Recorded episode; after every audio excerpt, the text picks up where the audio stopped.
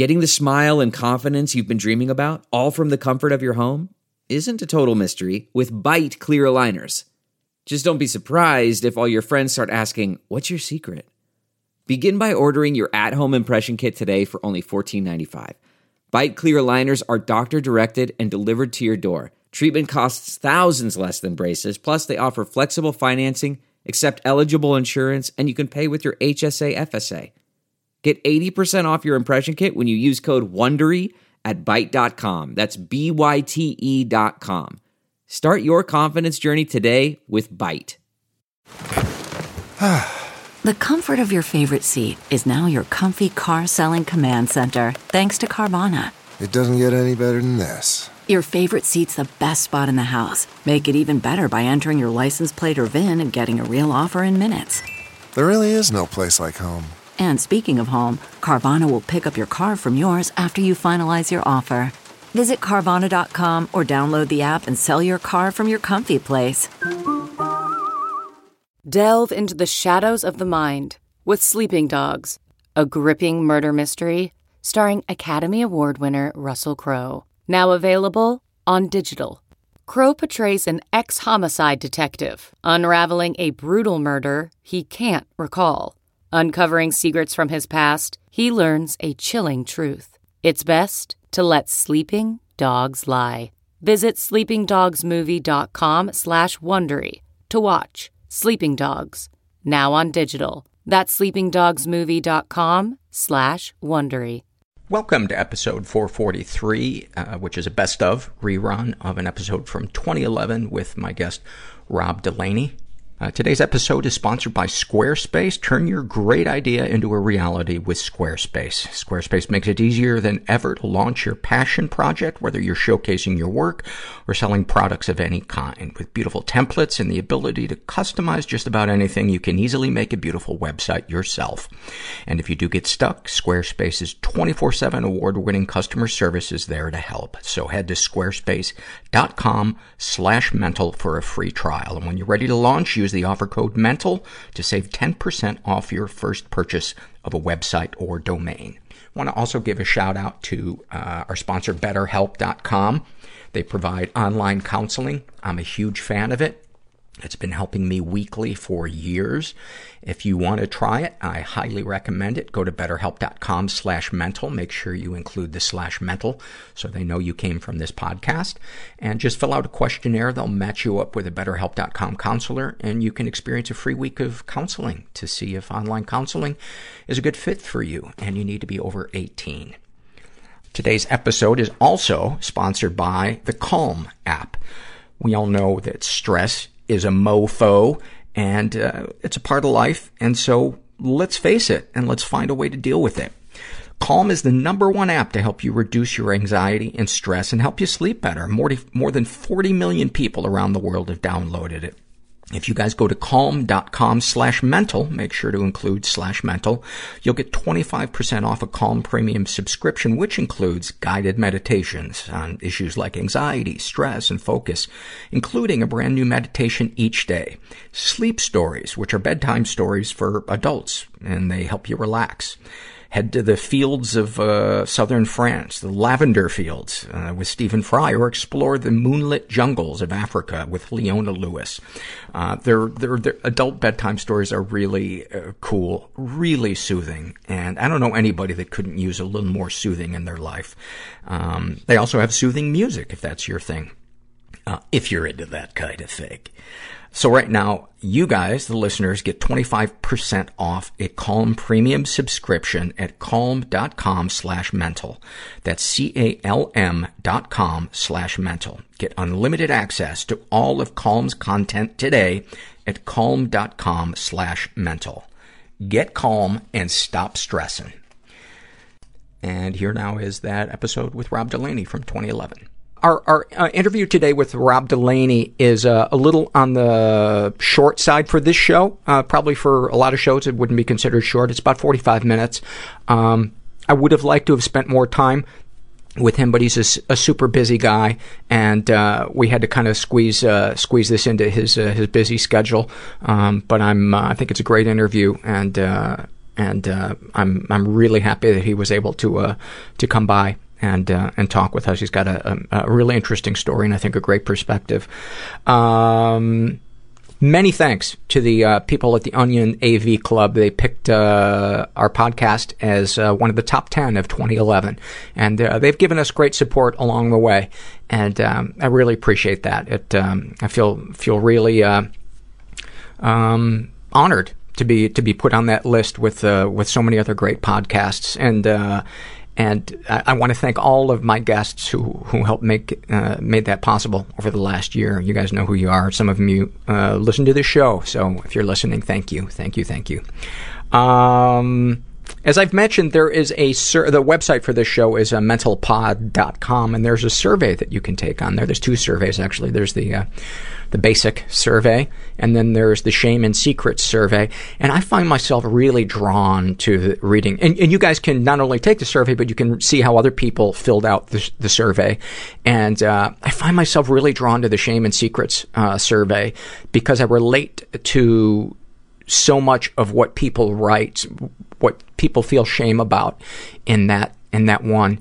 And um, I want to read one that um, I don't necessarily relate to, but um, it I relate to the feelings that this uh, that this guy uh, has. He, he, his name is Caged Lion. Uh, I have people kind of put a nickname down because obviously they uh, don't want to be referred to by their actual name.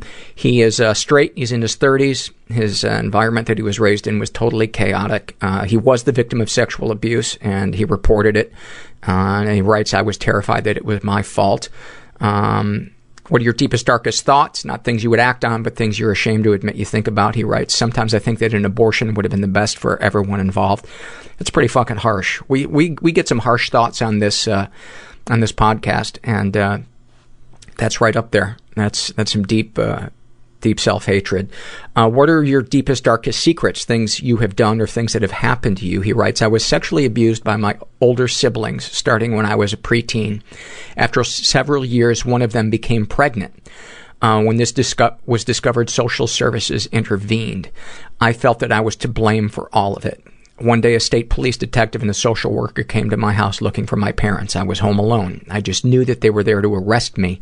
They said they would return later. I closed the door and started to shake uncontrollably. To this day, I get nervous around police. After much chaos, I was living in the same home with the same people, ostracized, and helping to raise a baby that I resented for the first year and loved dearly from then on. The secret was very poorly kept in the family. He puts in parentheses, not at all. Uh, outside the family, everyone suspected, and school was hell. I was the uncle for several years until I was sued for paternity and child support. I'm raising my daughter on my own now. I have no contact with my family. I got married, had more children, got divorced. I'm in a relationship now. Do these secrets and thoughts generate any particular feelings towards yourself? He writes, I always feel that I am guilty of something, even when there is nothing to be guilty about. I feel like I'm a poor parent I feel overwhelmed most days. I am terrified to move forward with anything in my life. Um, you know, I, I encourage, I, I, don't have answers for 90% of the, the stuff uh, on this show. Um, what I do know is sometimes I'll hear somebody's story, and the one thing I do know for sure is that person could benefit from talking to a professional and talking about what is going on and letting some of that steam out. Um, and you sound like a prime candidate uh, who would benefit from going and getting some help. So uh, I I encourage you.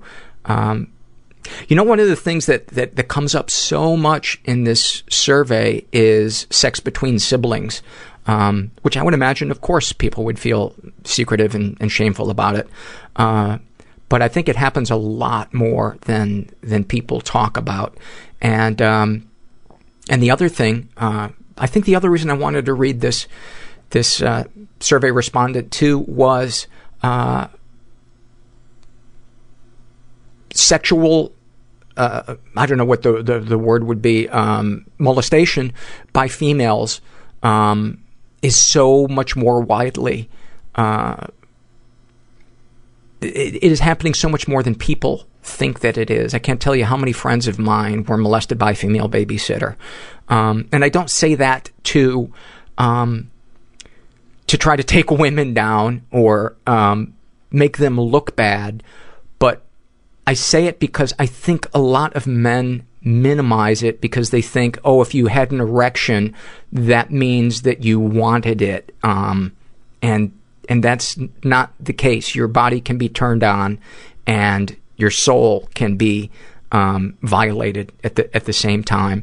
And I think that, that this guy, I, I think that's what he's experiencing is, you know, he's blaming himself just because he got an erection and had sex with his older sister. Um, that doesn't make what happens right. I, it, his letter is a little vague, so I can't really. I'm assuming it's his older sister. Um, I don't know if why he would have been arrested for that. It's, but I don't think we need to know really any of that stuff to know that he could benefit from going and talking to somebody about this and getting help. And, um, you know, the one thing I, if I've taken anything out of all my years of therapy and support groups and psychiatrist visits is the things that I assumed that were broken and irreparable about me were not. They were just unhealed. And never underestimate the power of talking and connecting to another human being, especially a professional, to help you turn a corner and to help let a little glimmer of light into that darkness. Everybody I know is bizarrely, beautifully fucked up in some weird way. I couldn't stand you in the audition. I couldn't stand you. Yes, Yeah. awful. I was drunk and I learned that I could solve my problems and sad. through violence since I couldn't communicate. Lonely. Yes, I'm afraid that my genitalia is ugly. That's hurtful. And what was your role in the robbery? I mean, you never knew what you were going home to. I had a jar that had teeth in it. I was a wreck. Other people's teeth? Yeah. I'm here with Twitter monster Rob Delaney. Do you, you do you mind being called a Twitter monster? Uh, you can call me any kind of monster you want. Uh, Rob and I met briefly at the Upright Citizens Brigade Theater probably what three four years ago. We were on the same show, yeah, I think around four years ago. and um, me uh, having a pot-addled brain. Uh, could uh, can vaguely remember meeting anybody, so uh, Rob had to re- had to remind me when I asked him to come do the podcast. Um, one of the reasons I wanted to to have come you, you come do it is uh, uh, when I heard you on Scarborough uh, Country, you had mentioned you had talked about um, quitting drinking, and 10 years ago you had been was it a car accident? Uh, yeah, I uh, drank into a blackout, as I often did, and I woke up in not woke up. I mean, I, I got physically got up, but I didn't get back up into consciousness. Um, but I drove. I went for a drive, and I drove into the Department of Water and Power uh, by the corner of Pico and Fairfax. And no one else was involved in the accident, but I broke both my arms uh, very badly. They had to have surgery on both of them, and my legs were damaged. They weren't broken, but they had to be in stabilizers, which are these like kind of ankle to thigh Velcro steel enforced socks that so you can't bend your knees because they had to kind of they were open to the bone and so they sewed them up. So none of my limbs worked and i was in a wheelchair in jail and um, Oh my yeah and i would uh periodically since i since my arms didn't work i couldn't hold on to the armrests of the wheelchair and since my knees couldn't bend they just sort of stuck straight out and periodically just the weight of my body would pull me down gradually out of the wheelchair and i would fall onto the floor of the jail. And my hospital gown would come up and it would expose my uh, private parts to everyone there. And then you know whoever was around you know guards or other, other folks would just pick me up put me back in my chair nicely and uh, it was then at that moment that i thought it was time to probably make a lifestyle change that may be the greatest opening to the show that we've uh, that we've done so far. Uh, how long were you in jail for? Uh, not long, n- under 24 hours. Oh, okay. Um, you know, a day. I would have been in longer. You usually are in LA if you get a DUI. Yeah. But uh, they were like, we can't take care of you. We're just going to bring you home. And Yeah. then, so two cops brought me home uh, to my apartment And I remember my landlady was outside of the building when I got dropped off, and she saw the cops take me out of the back, and I'm in a bloody hospital gown in the leg stabilizers with arms that don't work. And I'm six three, and oh, my face is bloodied from the airbag, and uh, so bruises and stuff on that. And she's looking at me, just stock still with her mouth open. And there's cops on either side of me leading me back into my apartment. And I look at her and I go, "Everything's fine." so, yeah, that's how that uh, unfolded. I lo- I love the the everything's fine when when the elephant is just shitting all over the room. That It's- yeah. is it that is its own particular brand of sickness. Mm-hmm. Um, were you raised in a household where uh, emotion and fear and pain wasn't kind of discussed? Not really. I can't point to any of my behavior uh, with booze and say, "Oh, you know, pin that on." You know, any bad habits that I was taught by my mom or dad. They're pretty good people. Um, everybody has their hang-ups, you know, Yeah. but but no, you could say what you were thinking or feeling in my house, and, Yeah. and it wouldn't be crushed. But you did bring up an interesting point. The my saying everything was fine. It was. I had been trying to quit drinking for years before that, and When did you first know you had a problem? um, early high school, like probably around 15. I got suspended at a young, uh, yeah, at age f- around 15 or 16, uh, for being drunk in school.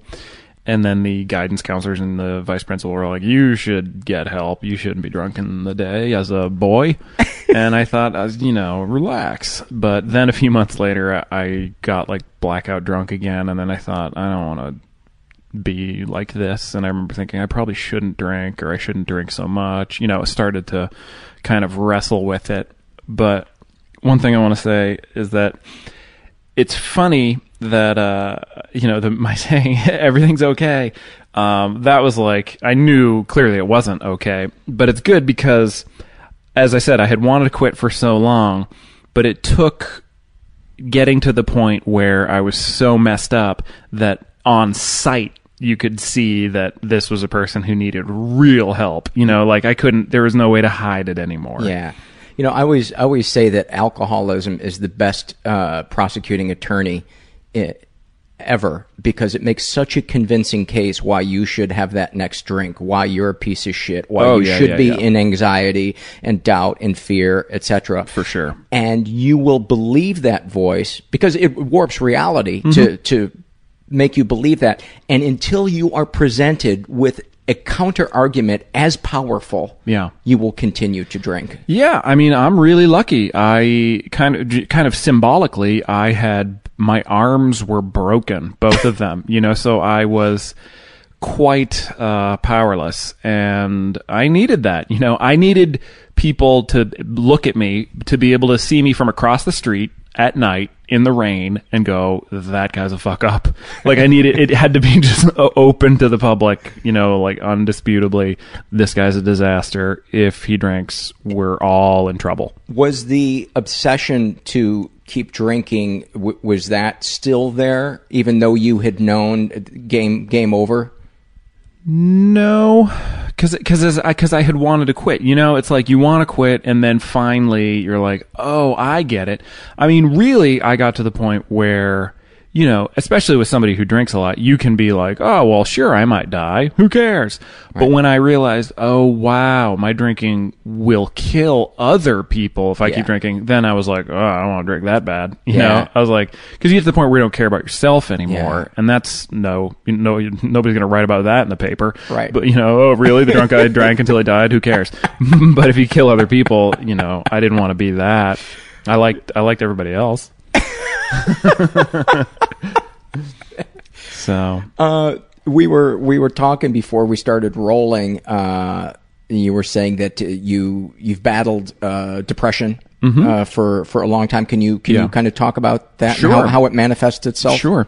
Um, I think the tendencies existed uh, in the past. I can remember a couple dark episodes uh, in my college years. Um, but then after I quit drinking and had been sober for about a year, I think like the fight or flight syndrome kind of powered me through that first year of not drinking.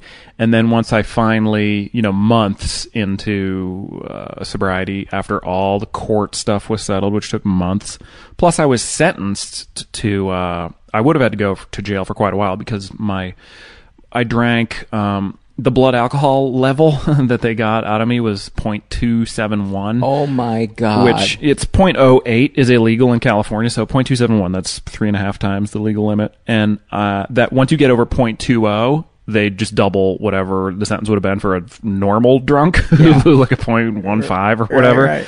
So so I had to go to classes uh, for six months, and I for four and a half months I was in the care of the state of California. Uh, I had the choice of jail or uh, jail for a while, or uh, a month in rehab and three and a half months in a sober living halfway house. I had not enjoyed jail in the brief time that I was there, so I chose But the did you stuff. give it a chance, Rob? Did I give jail? I gave it the college A try. A lot of people don't give jail a good chance. yeah, you have to. They judge. I know.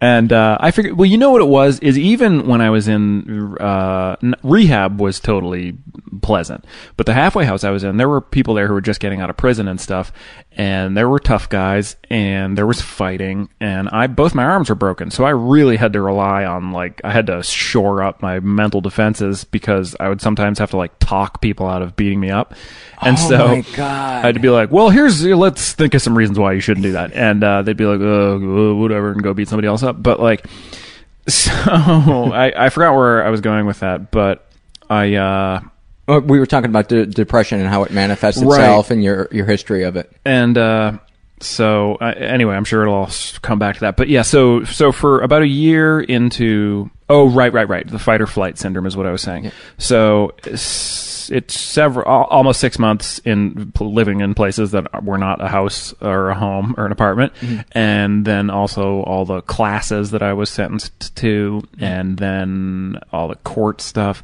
and then all the surgeries because I had to have surgeries on both my arms and uh, they did them one at a time so that I would have use of one arm at a time. So it was almost a year before I was like a regular dude mm, working again and all that and living in an apartment. And um, so after that, um, then my mind kind of fell apart and went into, you know, I think what would be called like major depressive disorder, unipolar, you know, very, very bad suicidal depression, uh, where I thought all the time of suicide, even though I was going to, you know, talk therapy and exercising and eating well and working out and not drinking and everything. I mean, I was doing living life reasonably well, you know, and uh, everything that you had control over to improve your mood, you were doing. You were Yeah. doing. And uh, so yeah, so then I got uh, depressed, and it was uh, it was a lot worse than jail. I I think about about it this way: it's uh, jail. You'll get out eventually. You know, a broken bone will knit.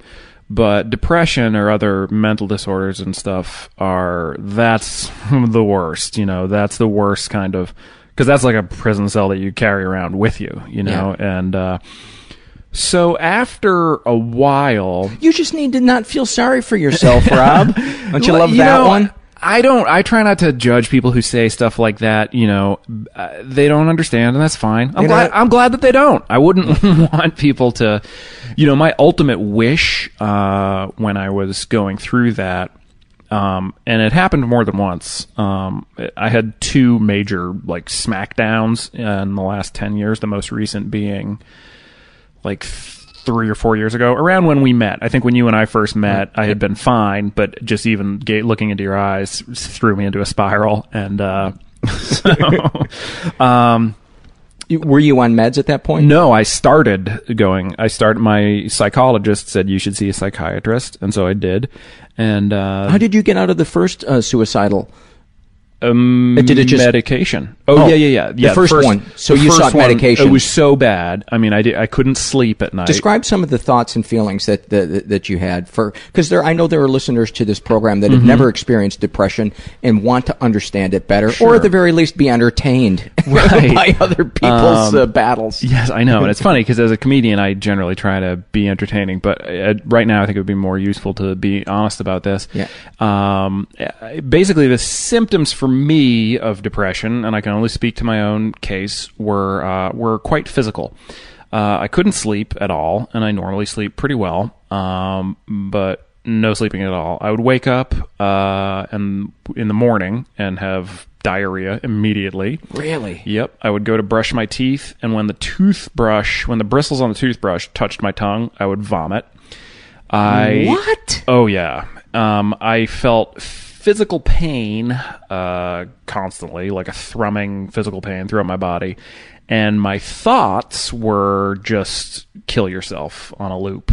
Um, and thought of different ways to do that, why I should do that, how the world would be way better if I did do that, and um, What kept you from from doing it? Because my God, the picture you paint. Yeah, it did. It very much sucked. Um, what kept Did you me- have any kind of support system, a family, or Yeah, Yeah. yeah, I would talk. Uh, I would talk to my family, who they live in Boston, and I would talk to them uh, regularly uh, because the funny thing was is that even though I had been a drunk uh, for a long time before that, I was always like intellectually curious and I you know I read a lot I loved to exercise even when I was drinking I like to do new things. I like to travel, um, and you know, be creative in various ways. So there was sort of, it was almost like there were embers inside of me. Uh, I've I've always been like an optimistic person, and even though the physical symptoms of depression were unadulterated horror, Yeah. um, there was somewhere these um, where I f- felt like. First of all, let me say this: I I would write down the way that I was thinking, and I'd be like, "Let's pretend that you're not you for a second. and I would look at them and I'd be like, uh, "That's crazy." What Right. you're writing, you know what I mean? Like, even though I might be envisioning my head being blasted apart by a shotgun, Right. or you know, drowning, I would think, you know what? I kind of am reviewing my life, and I'm looking at people, and at no point can I find you know people being like you should definitely kill yourself you know or like oh i wish you were dead you know it wasn't you know, there might be people who didn't like me but there wasn't like a large lobby of this? And this wasn't on a continuum. This was just kind of a yeah period you know now and again somebody would be like oh fuck i really wish you were a corpse no that you know so so i kind of was like all right look let's because it can be good because we get i still do everybody does you know you're we're, we think you know we we it's hard to step out of ourselves and you know put ourselves in other shoes and, and look at ourselves. And so i thought this seems crazy so why don't i put it off and I'll try I'll do what these people are saying, which are stay in regular communication with the people that I care about, you know, eat food even though I don't want to. Even if I throw it up, eat it anyway, you know? Um You literally had no appetite. oh, not at all. And oh, like and like sexually, I didn't even think about sex. Yeah. Like, you know, not that I was attractive to women at that point. Like, I was like, I weighed like 40 pounds less. I'm not kidding. and uh, was like just you know, sunken eyed. Had just, I remember when they took one of my arms out of the casts, it was so skinny. And where they had put in a big plate in my forearm bulged out, and they took the they took the cast off, and I just started to cry. I was like, I don't have a normal looking arm. Now it took like two years to like put muscle back on it, like to be able to do a push up again. But now my arms, as far as I know, don't make people cry. I don't cry when I look at them, and so I mean, it was it was awful. And but anyway, so yeah, so my I went to a psychologist. I went to uh, talk therapy, and you know what? It would be good at this point to also mention that uh, I lost my health insurance after the car accident, so I had to I had to apply. I applied to three wonderful organizations that were just amazing. There was the uh, MAP, the Musicians Assistance Program, MusiCares, which is like affiliated with the Grammys. Both of them are actually, and then the Society of Singers. And each of them, because I didn't have health insurance, afforded me uh, a little bit of dough to pay for therapy. And I even paid for my surgeries on credit cards. My second surgery I paid for with three credit cards, and it would take me years to pay this off.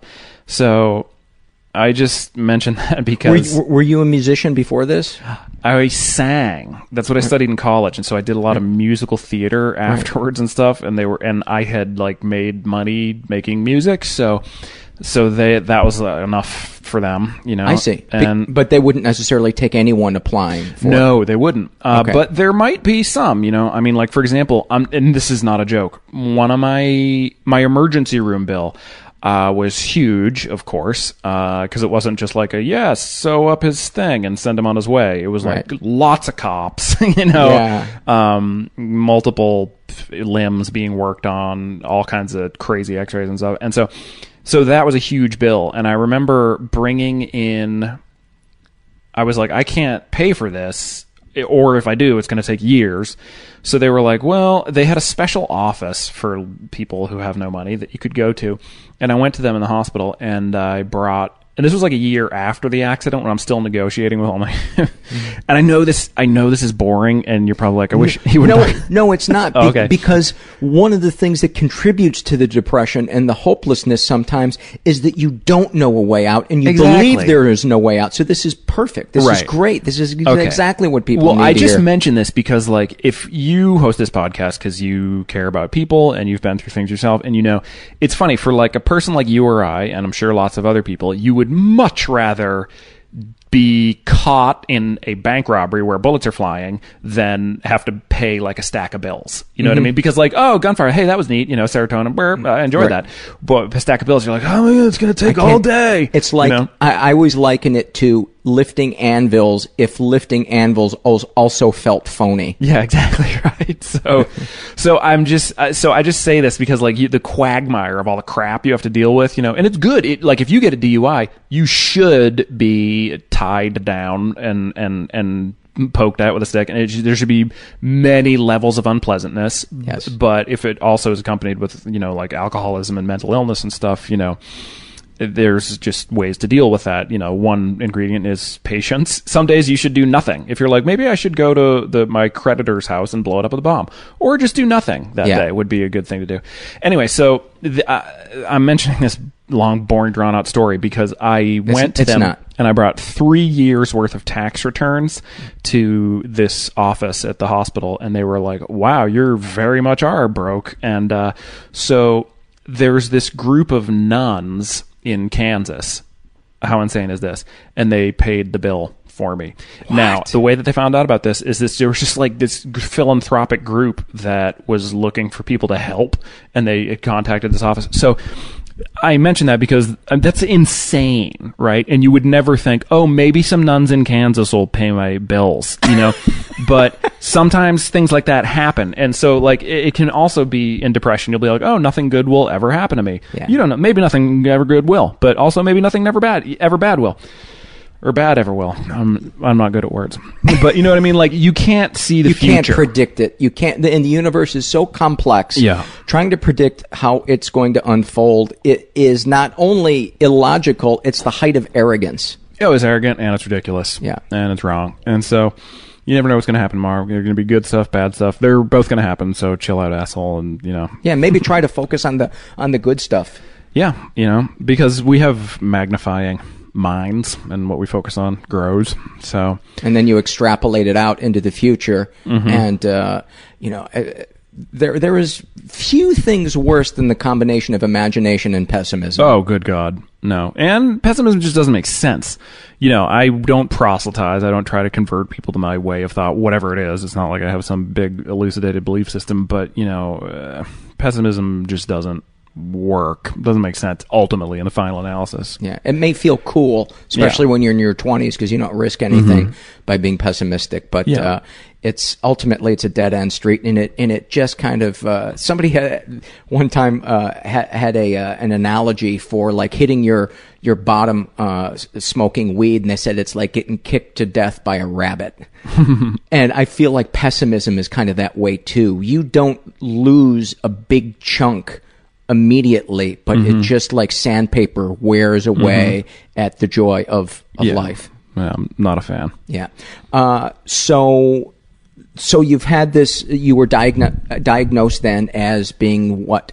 Uh, I think major depressive disorder or unipolar, whatever. And uh, And they put you on meds. yeah, they did. Yeah, they put me on an SSRI, a selective serotonin reuptake inhibitor, and uh, Did that work? It did.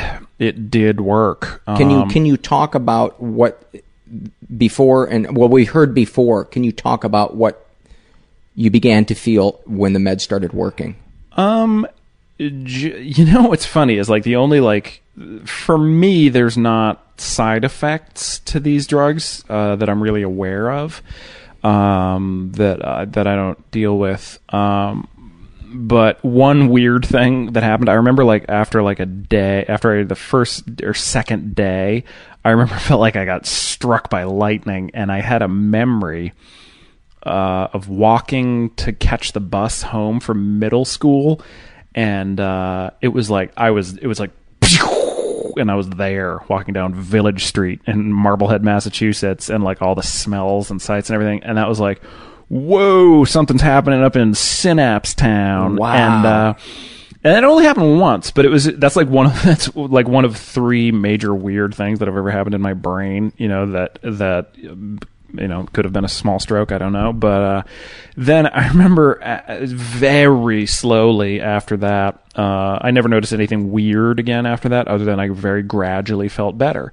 Um, my poops began to become more solid, uh, less diarrhea. Always a fan of less diarrhea. Always, uh, I would I vomited less and less, uh, brushing my teeth. The physical pain in my body uh, slowly went away. By the way, I love the catch twenty two of vomiting, brushing your teeth. You vomit, then you need to brush your teeth again. I know, and I'm not a model. You know, I was skinny at that point too, so I didn't need to be vomiting.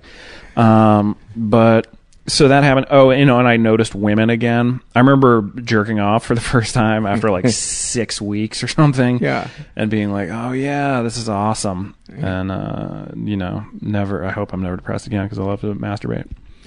um, but uh, unless you live in a monastery and you're actively meditating towards enlightenment, you know, like in this life or something, Yeah.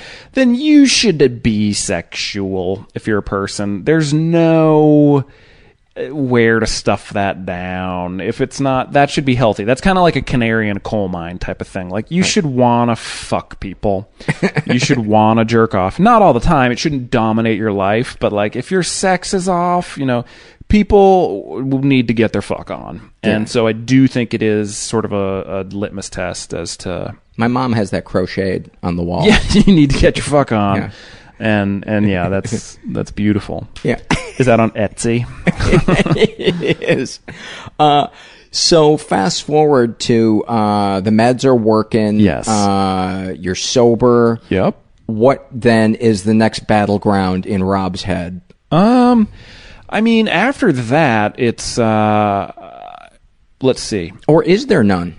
No, I mean, there was one. There was a second depressive episode several years later. Uh, Even though you were on the meds. well, I went. We dialed it down, and uh, so I was on less because there's the thing where, like, look, I wish I didn't have to take pills each morning. You know. Uh, and so, you know, ego will come in and I'll be like, hey, I've been feeling good for a while. Why don't I, you know, and Is there anybody that doesn't go through that, that that's on meds? Everybody, I think, does that. not that I've met or spoken to. you Really? know? Uh, No, no, that's what I'm saying. I Oh, oh, don't, I see. I don't know any, I'm agreeing with you. Yeah, Uh, everybody at some point tries to go off. 'em. Right. And, uh, and that didn't work. You know, I, it, we, and then the second episode that I had was as bad or worse by a little bit than the first.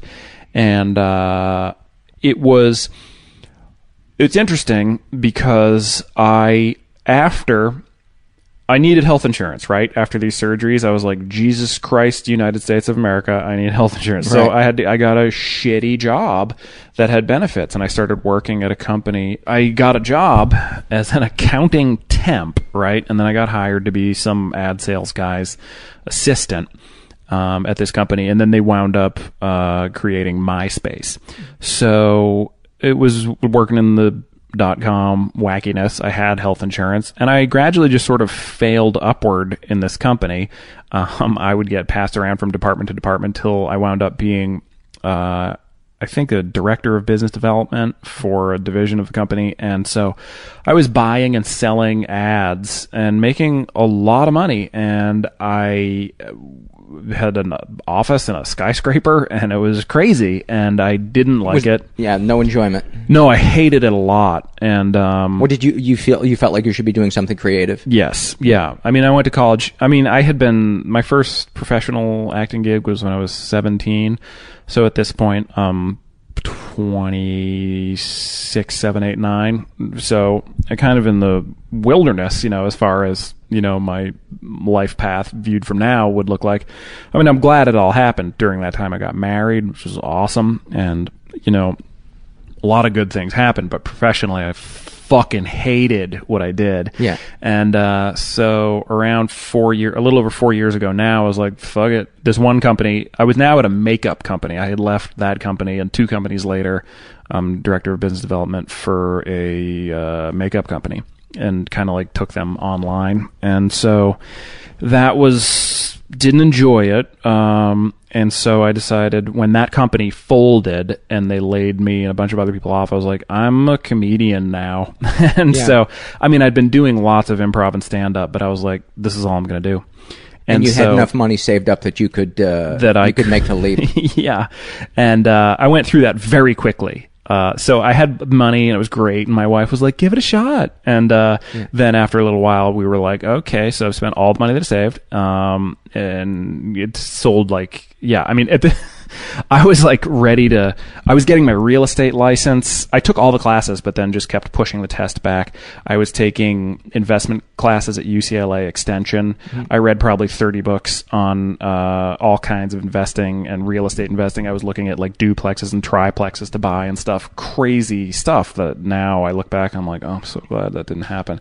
Anyway, so I started doing comedy and um, going doing shows every night, you know, and writing and trying to get hired on shows and stuff, putting together the packet and all that, and um, and it was hard as it is, of course, you know, and I was fortunate to be able to kind of rely on sort of. I sort of hit the ground running in the sense that I had performed a lot in the years past across a variety of you know formats. I had been on TV. I had been um, cut out of movies. I had I had done a lot, in, you know hundreds of improv shows in Hollywood. I had done uh, toured the country and doing musical theater and stuff. So I was very comfortable on stage, you know. But I had to still. There's no shortcut, so uh, it took a it took a lot of work. And after uh, a, a while, just and reducing my uh, medication, then I was just like, whoa, what's happening here? And I I went got into another depression. So we adjusted the medication uh, and added uh, did some experimenting, which was incredibly painful, and then Oh, it's the worst. Being between meds Yeah. is the fucking worst Yeah. because you're going through the withdrawal of the one that Yeah. that you're trying to get off of, and you're experiencing uh, the side effects uh, of the new one. Because Mm-hmm. a lot of drugs you will acclimate to, but there may be months of sleeplessness uh, or a month of sleeplessness with the with the new Yeah. one, and and on top of that, you're not even sure either decision is going to work. Mm-hmm. Yeah. And you may be back at square one two months after that. So you gotta, yeah, you gotta be patient and you gotta take care of yourself during that time. Uh, th- I just flashed to during the first depressive episode that I had. Um, I read the book when I couldn't sleep because if you can't sleep, I don't know if people know this. If you're lying in bed and you can't sleep, fucking get out of bed. You Yeah. know, don't Plus, you don't want to like associate your bed with sleeplessness. So I'd go read. And I remember one book I read that really helped me a lot was uh, called Carter Beats the Devil by Glen David Gold about this uh, magician around the turn of the last century. It was so weird and good and detailed and beautiful. I remember that book. That book is like a good friend to me. It was like a book that like Yeah. held my hand when I was really having Isn't a tough that time. awesome when you find something like that? Yeah. Mm-hmm. The, the the Beatles anthology book was that for me. Yeah, it's funny. And uh, by on the the flip side of that coin, that I would also like to add is like if you do deal with depression, and and this also happens, I know, to victims of sexual abuse and stuff like this. There are some things that you should take care of yourself by just not absorbing and not paying attention to. Like you know, like I don't really want to spend. I don't want to like make the deposit into my mind of reading too much about like suicide and other stuff like that. I try to fight it. I might say the words suicide a lot, but it's always in the goal of trying to help people not do it, you know? So so what you're saying is the thing that you find to distract or uh, entertain yourself or to be good to yourself, make sure that it's not kind of feeding what it is you're trying to get away Exactly. from. For example, like William Styron wrote a book called Darkness Visible about depression, and I've heard people read that who'd be like, "Oh yeah, wow, really paints a picture." I don't think you should read that Yeah. if you deal with depression. I Read- would like to go back and unread it. Read something lighter like Sophie's Choice. Exactly. Except it's funny that you say that because, like, literally read Sophie's Choice instead. Because although there might be some people who commit suicide in that book, it's just about other stuff. It's not just about depression. So, like, you can consume enough writing and film and whatever about depression if you have depression. You can reach your limit. And so I would say be careful with that stuff. Yeah, because while, you do want information to help you understand what it is that you're going through, you you, you also need something to kind of escape. Mm-hmm. Yeah. escape from it. Yeah. Um, you you seem to be a, a person that uh, doesn't do five. You do zero or ten with yeah, with I- things. Yeah, I, I I often wish that wasn't the case in certain things. You know, I have to be a comedian who th- is very grateful to be making his living from comedy. I I have done some you know sort of self analysis, and I have character traits that are responsible for putting me where I am. Some of which are positive, uh, and some of which are negative. You know, and obsessive and weird. Yeah, uh, you. I, I heard you on the Scarborough talking about when Twitter first came out. Um, Mm-hmm. You have how many Twitter followers? Uh, right now I have like two hundred sixty something thousand, I think. That's fucking amazing. It's ridiculous. and you built them up the hard way. People didn't know necessarily who you were. It's not like you were a celebrity that people followed over. Mm-hmm. No, I you, was not. You just tweeted funny shit consistently every single day. Well, thank you for saying that. Um, I we, I will say, yeah, whether you like or don't like what I tweet, and there are certainly plenty who don't. I I did build that house myself, as it were. You know, um, yeah. So, and I do that too much. I still do it too much. You know, uh, my wife will be like, "Put that fucking phone down," and she's the correct one. I don't hear that, and I'm like, "Oh, you nag." I'm like, "Oh, you normal human. You're correct." You know, thank you for saying that. How often do you say the the right thing to her and recognize that she's right? Uh, I'm getting better at it. I mean, there's great things about being married and being in a relationship with somebody for a long time where you do get better. Things about the other person that you're like, oh, if that were a physical part of them, I would cut it off with a bone saw. you literally are grow to realize that that's actually the person that you must need to be with because they have a lesson that you can really use, you know? So, so my wife is fucking awesome. And uh, if we come to, um, you know, a disagreement about something, she's, very frequently the correct one. I mean, I am too sometimes. It's not, I'm not some like mouth breathing idiot in the corner being washed by her with a hose and brush, being like, "Eh, be fit for the world. you know, I mean, she's a person too, but um, she's been very helpful, even in things that are shitty about her. That's what's so great about marriage is like everything that you do for each other can, can be a gift, even if it's awful. Can you talk about, uh, and I don't know if this is a difficult thing to, to discuss, but um, what the, for somebody out there who lives with somebody who has depression, do you have any, any advice? I would say, uh, or any type of mental illness. yeah, I mean, anything, you know, patience in this time is going to be very, very helpful. You know, you're not Patience with that person. patience with that person. Uh, you can't fix them, you know, so you owe it to both of you to encourage them to talk to other people. You owe it to them to leave for 8, 12, 24 hours at a time if you want and go hang out with your much more enjoyable friend to be with, Susie.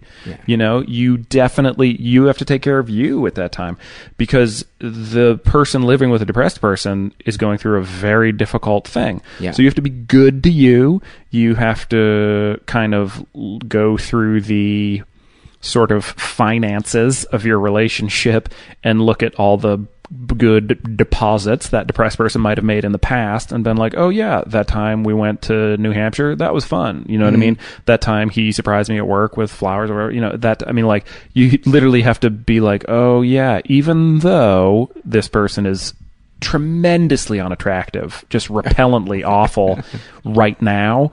Uh, you have to sort of take the long view and realize that uh, this is one of those difficult times that you knew you would go through when you signed up for a human relationship. Yeah. And uh, so, yeah, patience, love, and and and know that you are dealing with someone whose reality is being warped Yeah. and- but believes that that is reality what what Yeah. that warpedness Yeah. and, and so give give them a little bit of try not to try not to judge the fact that they are seeing everything through a funhouse mirror Yeah, and you know, but eh, but the, by the same token, much like the way you would deal with an alcoholic or whatever, they still have to adhere to normal human standards. They might be quote sick, they might be hurting, but they should still eat the fucking meal that you made. They should still bathe. You know what I mean? Like you they can't. should they should do what they have control over to Yeah. try to better themselves. Yeah. If they are just going to sit, you know, on the couch for years in self pity, Then get out. Then fucking absolutely Yeah. get out. Um, but a lot of people don't know where, and I'm not saying I know where that line is, but you know, there is a line somewhere between when you stick with somebody and when you don't. Uh, Mm-hmm. Yeah. But if you're not talking about it with somebody, you're never going to find where that line is. Right. And do you see that forward motion in them? Do you see them wanting to get better? If you do, then, you know, stick around for as long as you feel like it, really. You Right. know, that's what I'd say. So, so what? Uh, what are the, the battles that you're uh, you're dealing with uh, nowadays, if you have any? Uh, well, I mean, I'm a dad, uh, and I'm a husband, and those are the most important things, you know. Uh, so one thing that's weird about having a kid is like your capacity to love another thing is violently stretched out. Um, and that's uncomfortable, you know. I mean, like you literally, I li- wish that I loved my son less sometimes you know what i mean? Because it's like are you shitting me? Like the amount of feeling that you can feel towards another person?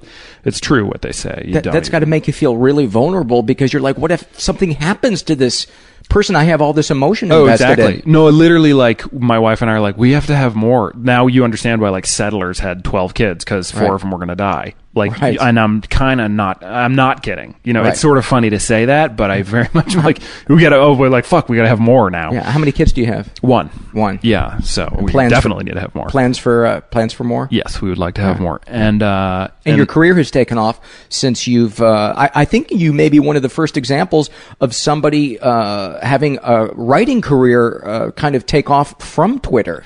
Yeah, I'm very lucky uh, because of that. Because like I was trying to get hired on every show you can name. I was submitting to, and you know I'd go through different, get to different levels with each of them. You know, and they or some of them would be like, "Hey, fantastic," you know, or "We're not hiring now," or "We're gonna." Whatever, or fuck you, you suck it out of here, you know. But they're different things, and uh, so I was like, you know what? I'm gonna just write anyway. I was gonna, I'm gonna write for me. If other people like it, great. My kind of motivator was like, you don't have to think that I'm funny, but if you say that I don't work hard, then I'll punch you in your figurative face. Yeah. Not literal because I abhor violence, Yeah. but I will draw a picture of your face and punch it if you say it. So I, the work ethic had to be there. The funny, uh, hope so, you know? And so that's, so yeah, so gradually that did turn into jobs. Yeah, I did because of that get hired to write on different television shows Yeah. and um that and magazines and stuff. And so And you're currently uh, currently employed right now. um, I well, I it's kind of weird. I fig nominally, yeah, I just delivered a pilot to Comedy Central that I shot and you know wrote and produced, and Awesome. so that was great. Um, and then I'm writing a book under contract right now. Uh, That's fantastic. yeah, so I'm very, very lucky and happy uh, because of those things. Um, but you know, b- uh, the nature of this podcast, but I I found out about the book deal and the pilot deal. Both I found out about the pilot. Mm-hmm. Then a few days later, my no, I'm sorry, found out about the book deal.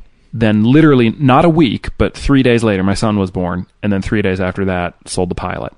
So Wow. my life changed very dramatically uh, in the earlier part of this year, and I am glad that it all happened around the birth of my son because he's more important than any of those things. You know, Uh, they're t- absolutely great and very important, but speaking of like depression and alcoholism and stuff, you know, people that people like me can freak out over good news too. You know, um, and so I'm glad that I had that that my son was born because When you say people can freak out about good news, how do you how do you mean?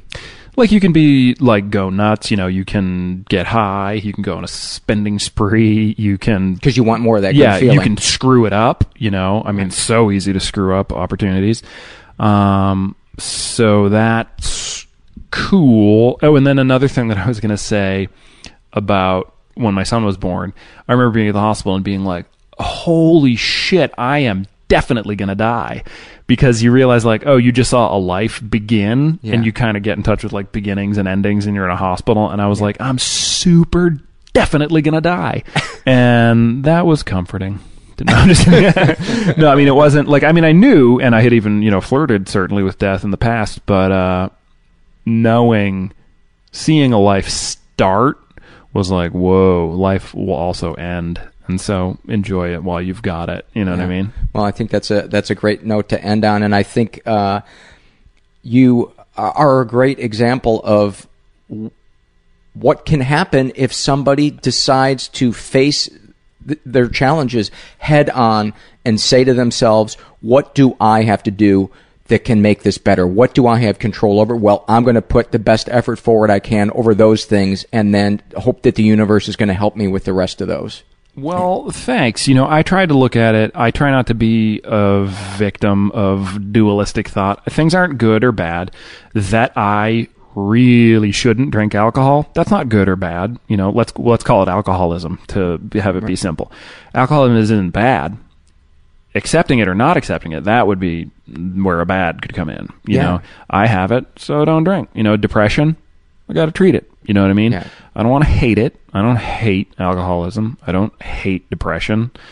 You know, they're powerful forces. I respect them, you Yeah. know, but I got to listen to them so that I can be of use, you know? and ultimately, I think that's really the the the best piece comes from feeling of of, of use uh, that I've found. Yeah, you got to work. You know, I think Chekhov said somebody asked him like, "Why are we here?" And he was like, "Oh, to work." And I agree with that. We're not not here to relax. or, Yeah. or eat pie. You should eat pie, but we're here to work. Yeah. Well, uh, Rob Delaney, thanks uh, thanks for coming by. I appreciate it. I I uh, I know you got somewhere you got to uh, you got to go to, uh, but uh, thank you. Thank, you, for very much. by. Thanks All for right. having me, Paul. And I'm going to go get the door.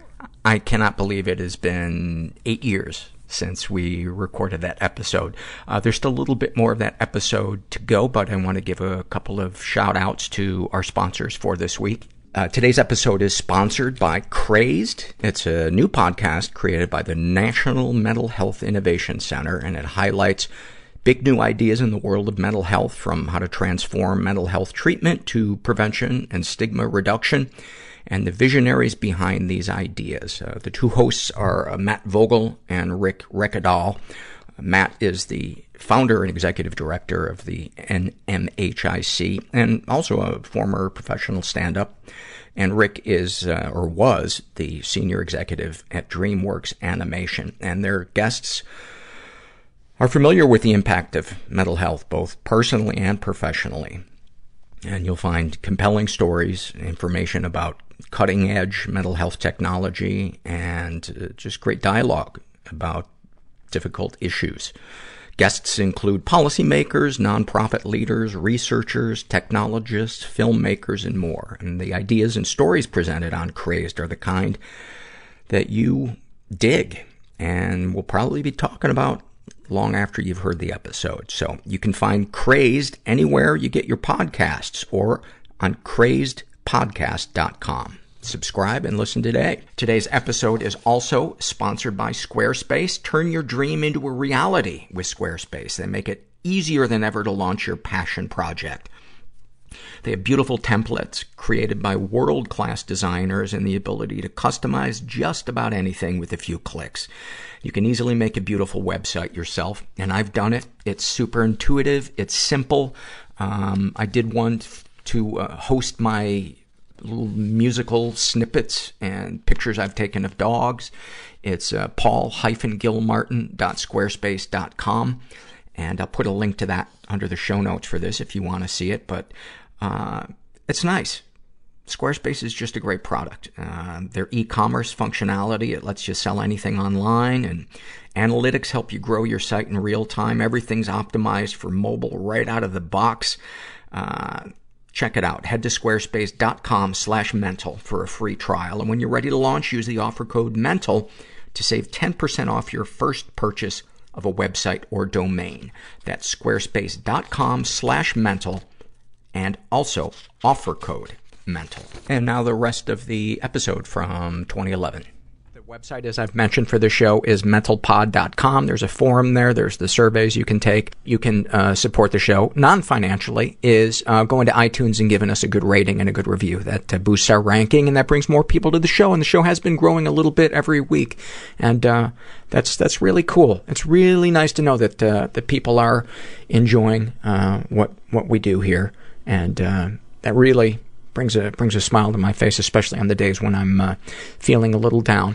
And uh, I have to say, it, since I've start, gone back on Celexa, the, the last show that we did, I kind of mentioned that I was in this really dark place where. Uh, suicide wasn't becoming a reality, but it, I was starting to fantasize about it a little bit. And, uh, I knew that that was the darkness talking. And, uh, so I went back on Celexa. I'm feeling great. And I've just had a really good week of feeling like I am enough. And that is such a great place to be. Um, it takes work. It takes fucking work sometimes to get there and to stay there. Um, and I never stay there. I always slide back. But knowing that I can get to that place is so comforting to know that is possible to have moments, even days, even weeks or months of feeling like I am enough, I have enough, and I and I'm doing enough. And I know that sounds kind of new agey, but uh, that's the that's the fucking truth. Um, so let's take it out with a uh, a survey respondent. His name is uh, Jimmy. He's straight. He's in his twenties. His uh, the environment he was raised in was a little dysfunctional. He's never been the victim of sexual abuse. Uh, his darkest thoughts uh, that I will it says, uh, you know, not things that you would act on, but uh, things you are ashamed to admit you think about. He says that I will kill my pets, that I will hurt my wife. Um, and uh, what are your deepest, darkest secrets, things you have done, things that have happened to you? He writes, when I was a teenager, I masturbated a lot, often in inappropriate places. Um, and then, do these secrets and thoughts generate any particular feelings towards yourself? He writes that I was stupid and that someone had to have seen me. Uh, maybe it's just my take, Jimmy, but I I wonder how anybody can get through their teenage years not masturbating in an inappropriate place. Uh, I'm just going to list some of the places I remember jerking off. Not where people could see me. Uh, you know, it was usually dark. It was usually at night. Uh, sometimes during the day when, you know, nobody's around. But um, backyard, driveway, beach, uh, into Lake Michigan. Sorry, anybody that's drinking Lake Michigan water. There's filters. Um, eh, I wonder how many listeners I'm losing right now. Um, and maybe the one that, that comes closest to making me feel uh, a lot of shame was in a van of friends uh, coming home from skiing in Colorado in, in high school. Everybody was asleep, and it's just the, those teenage hormones were just raging. And, uh, you know, I had a bunch of blankets covering me, so nobody could see anything, and everybody was nodded out anyway. But yeah, there you have it. Um, it, you know what? It might be easier to actually list the places I didn't jerk off as a teenager. Uh, church, Wrigley Field, and the Hoover Dam. If you're out there and you're feeling stuck, you're feeling ashamed, you're feeling self hatred, let it go. And if you can't let it go, get some help. Because there is help and there is hope, and you are not alone. Thanks for listening.